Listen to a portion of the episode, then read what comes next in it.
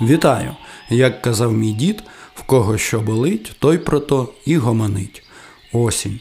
В моєму дитинстві пора теплих лампових спогадів за літом, за своїм безтурботним сільським життям, сповненим не менш захоплюючих пригод, ніж життя Марктвенівського Тома Сойера.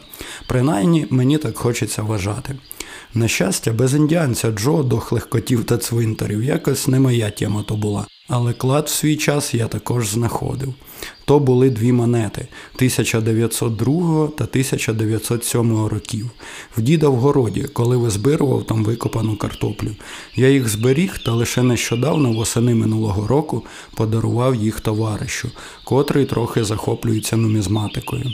Не то, щоб він обклав свою квартиру відповідною літературою, відвідує сходки нумізматів, полює рідкісні екземпляри весь вільний час чи щось тому подібне. Я взагалі-то не знаю, як проявляють себе нумизмати у своєму захопленні, та мені здається щось типу того. Він просто має колекцію в декілька сотень монет та досить частенько, бува, говорить про своє хобі. Це свідчить про те, що йому то в певній мірі дійсно цікаво, і цікаво, як виявилось, то було йому ще з дитинства. Про осінь я помітив ще такий факт, що то є моя пора для рефлексії. Звісно, не з часів дитинства, а вже трохи пізніше. Сама природа тому сприяє, стає прохолодніше, повітря свіжіше, пташки не такі співучі, очі не відволікаються на яскраві літні кольори, все потроху поступово, наче вгамовується, сповільнюється. Увага потрохи змінює свій вектор спрямованості з зовнішніх факторів на внутрішні. Помітив навіть, що моя собака стає менш активною. Цього року взагалі осінь прийшла як за календарем, що досить дивно, тому що вони вже досить давно розлаялись. Але ж мусить бути ще, як то кажуть, баб'є літо. Подивимось. Та особисто мені більше до вподоби не самоаналіз, все ж таки, а виявлення закономірностей та причинно-наслідкових зв'язків середовища, котре мене оточує, та його учасників. То є більш цікаво та результативно, бо, як то кажуть, збоку видніше. А в самого себе не так то й легко глибоко занурюватися, дуже багато відволікаючих моментів. Так і минулої осінь, в момент передачі тих монет товаришу, я не помітив в його очах іскринки, котра повинна бути у реально захопленої своїм хобі людини. Звісно, ті монети не якийсь там ексклюзив, як виявилось, але все ж таки як не є, а поповнення колекції. Значить, причини колекціонування монет більш глибокі, ніж здавалося на перший погляд, та полягають вони насправді в глибинному прагненні мого товариша до збагачення як такого, не шляхом постійної та наполегливої праці, а завдяки випадку, вдачі.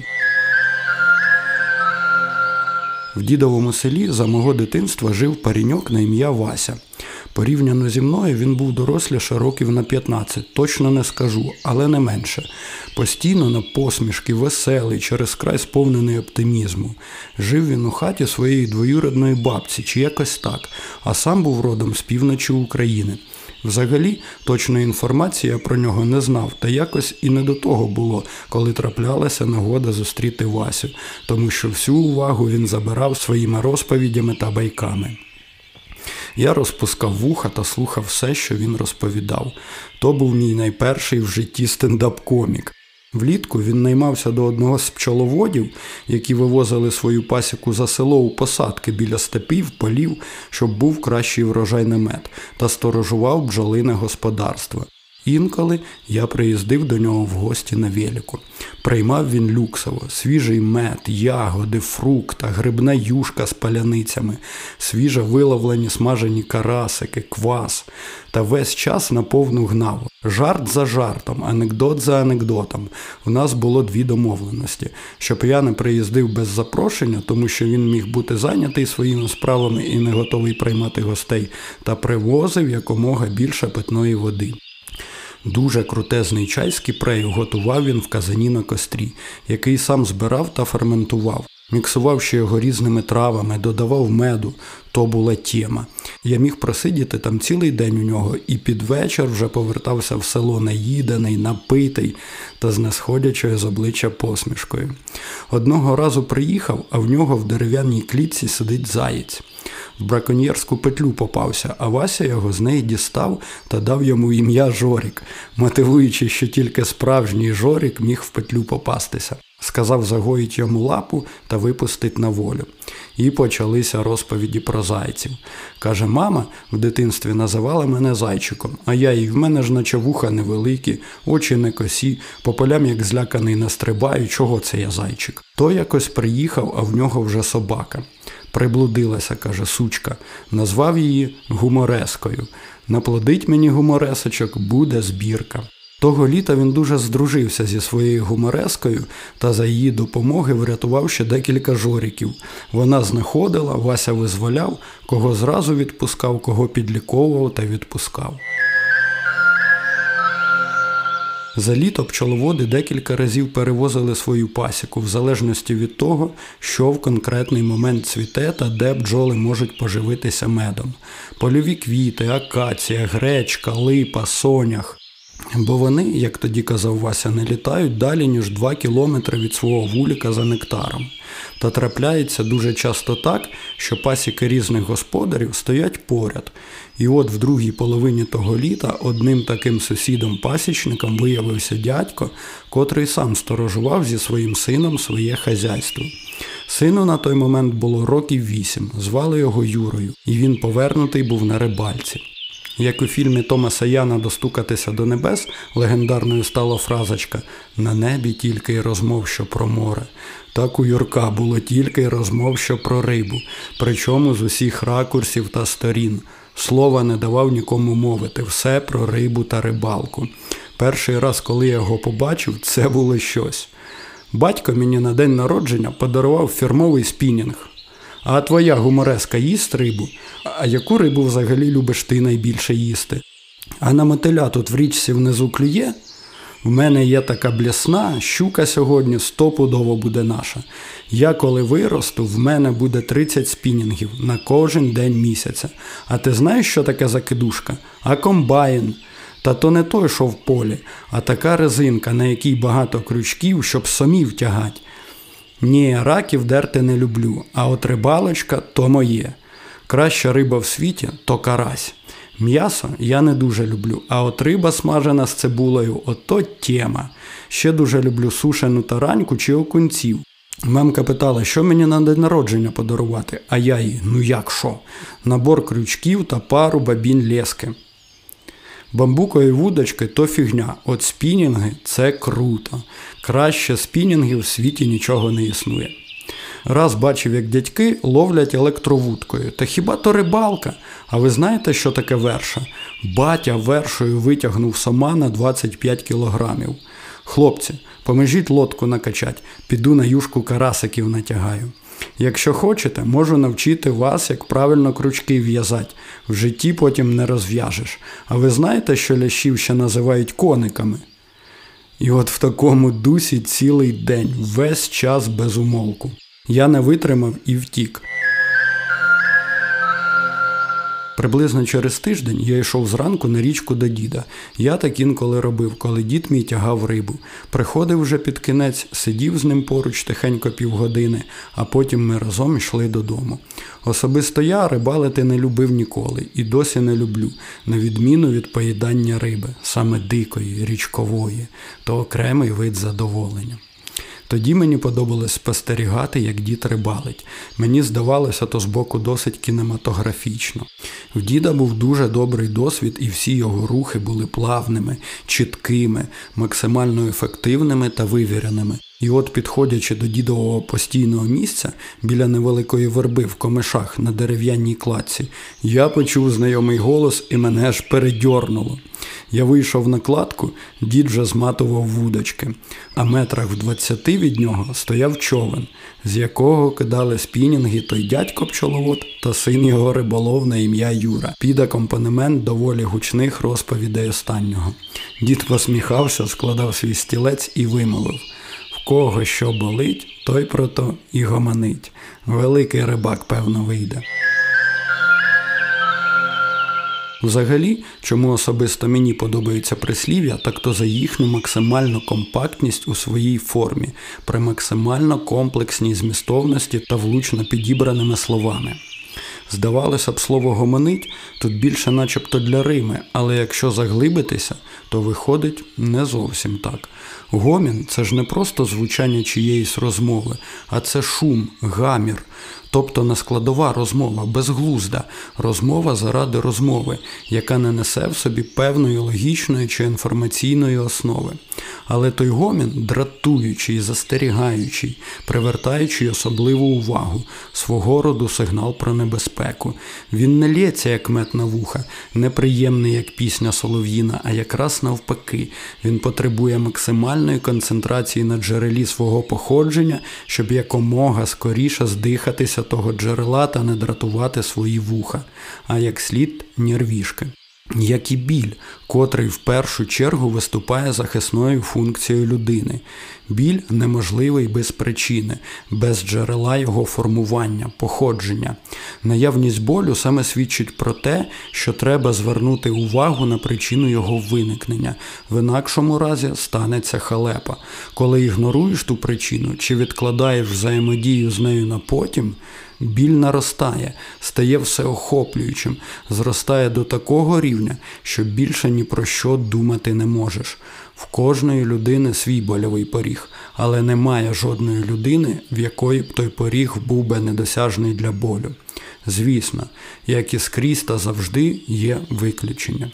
Відсутність виключень взагалі неможлива, як неможливий день без ночі, південь без півночі, плюс без мінусу, видох без вдоху. Без виключень, по суті, неможливо було б орієнтуватися в будь-якому просторі, тому що невідомий зворотній бік, антипод будь-якої координати. Без існування раю ніхто б не хотів туди потрапити, всіх би влаштовувало пекло. І в даному випадку виключення зветься аналгезією. Це назва хвороби, вроджена нечутливість до фізичного болю. Саме по наведеним вище причинам більшість людей, які страждають цим захворюванням, помирають в дитинстві, не доживаючи до старості, через травми або хвороби, котрі просто залишаються непоміченими. Хворі на аналгезію навіть натяку не мають на небезпеку, котра їх наражає. Вони не захищені навіть від гарячої сковорідки на плиті та бавляться з тим опіком від неї, як мавпа зі своїми яйцями. Але окрім фізичного болю, існує ще психогенний або так званий більш по-народному душевний біль. Можливість відчуття якого формується у людини до 6 років, як похідна від таких категорій страх, сором, вина та сумнів. Саме там і починає формуватися чутливість людини до сприйняття болю, той самий больовий поріг. Цього слідує поверхневий висновок, що сприйняття болю залежить в першу чергу від навколишнього середовища, в якому дитина формується, але не зовсім так. І не зовсім так, то по причині наявності такого поняття, як категорійне мислення.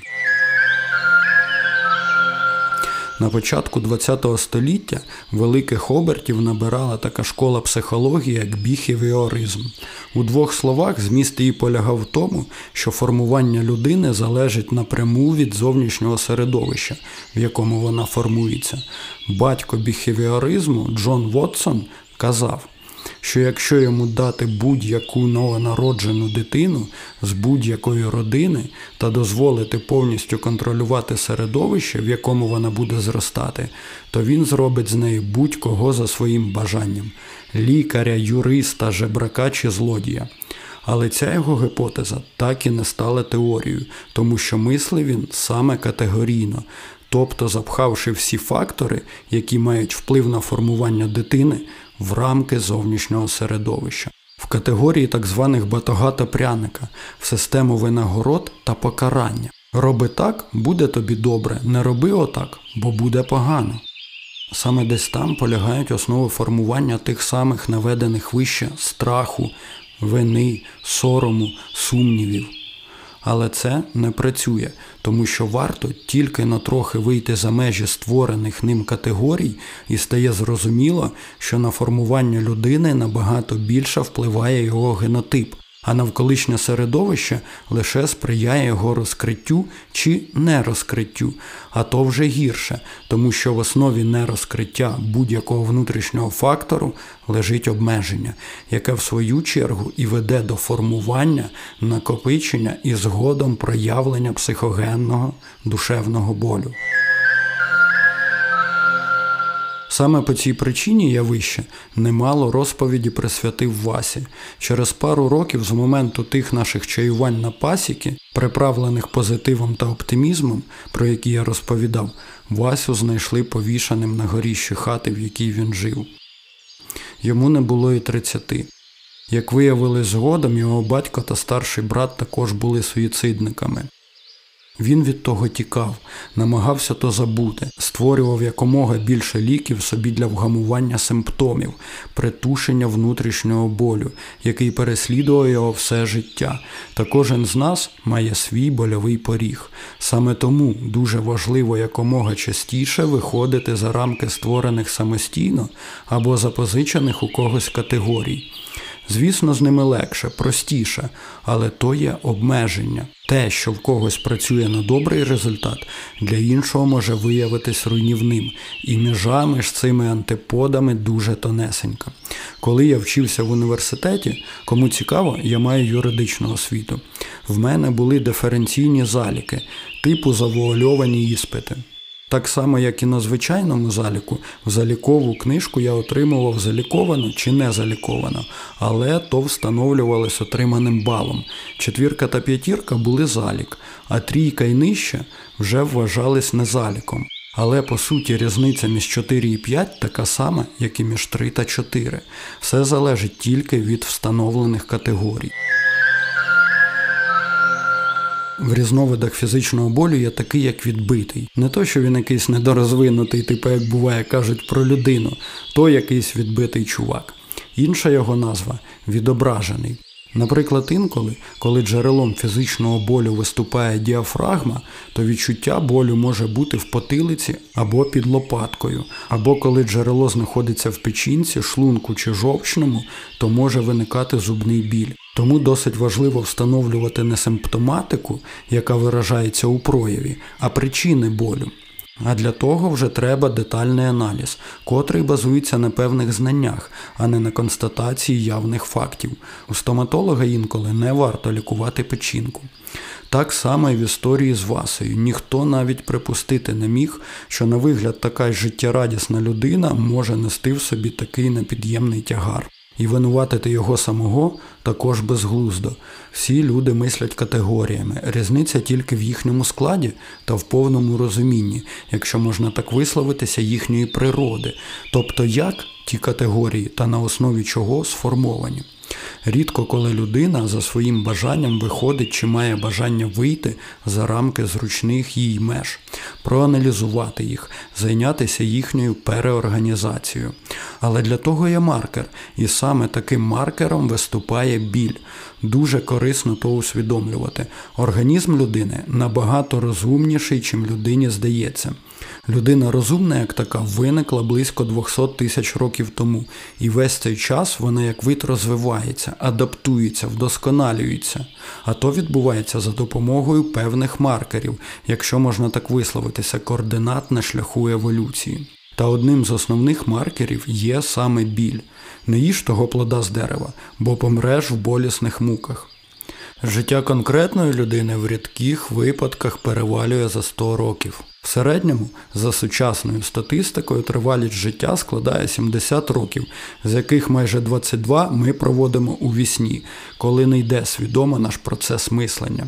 Порівнюючи це, конкретно взятій людині дуже тяжко тягатися у досвіді життя з тим організмом, в якому вона проживав конкретний період часу. Веду я до того, що людський організм набагато обізнаніший, чим ми то вважаємо. Проблема полягає в тому, що ми розмовляємо на різних, хоча місцями схожих мовах. Ми в більшості випадків не розуміємо, про що він нам сигналізує, що він намагається нам донести, від чого застережити, від чого взагалі відвести. Ми вважаємо себе його господарем, тому намагаємось здебільшого змусити його плясати під нашу дудку. Але то фігня. Як казав мій дід, то все до пори до часу. Наш організм нам постійно кричить, що в нього болить, тільки нам той крик сприймається не як розбірлива та звично встановленими категоріями мова, а як гомін, шум, гамір. Ми не намагаємося прислухатися, розібрати ту мову та зрозуміти, а як навіжені тікаємо від джерела її походження. Добре, що шляхи втечі є. Спілкування з однодумцями в кращому випадку, в трохи гіршому алкоголь, наркотики. Мало кому подобається проводити час наодинці. Я не кажу, що то треба практикувати постійно, в жодному разі, але то дуже корисно. Крок за кроком ти починаєш розуміти свій організм, потроху починаєш розуміти його мову, встановлювати контакт. Звісно, тільки за умови звернення на то уваги, бо толку не буде, якщо сидячи на самоті, ти весь час будеш думками в іншому місці. Можу сказати особисто за себе, що подібне прислуховування до свого організму допомогло мені в свій час схуднути на 50 кілограмів за рік, без різних модних сьогодні дієт, фітнесів, спортзалів, взагалі без якихось там важких обмежень чи страждань, снів про їжу і таке інше. Ще на початку травня 2017 року моя вага складала 138 кг, а в травні 2018 88 Забігаючи наперед, скажу, що я не займаюся консультаціями з цього приводу і не даю порад. Лише з впевненістю можу сказати, що таке здатен зробити майже кожен. Чому майже кожен? Тому що завжди є виключення. Але в більшості випадків то не є досить складною задачею. Так, треба досить багато вивчити інформації взагалі про людський організм, але сьогодні то не проблема. Інтернет в першу чергу створений не для розваг. І то буде як абетка мови свого організму. З часом, практикуючи спілкування з ним, само собою почнеш в його гомоні чути ті літерки, складати з них спочатку прості, потім складніші слова, далі речення. Біль, про який в тій розмові йдеться, буде потроху завдяки вашій взаємодії перетворюватися на вболівання, тобто взаємне переживання якихось факторів, що в подальшому може створити взагалі з вас найкращих друзів. Як то кажуть, справжній вчитель знаходиться всередині тебе. Чи то ти всередині нього знаходишся, то вже не так важливо, коли є діючий тандем. З вами був Діда Онук. Почуємось!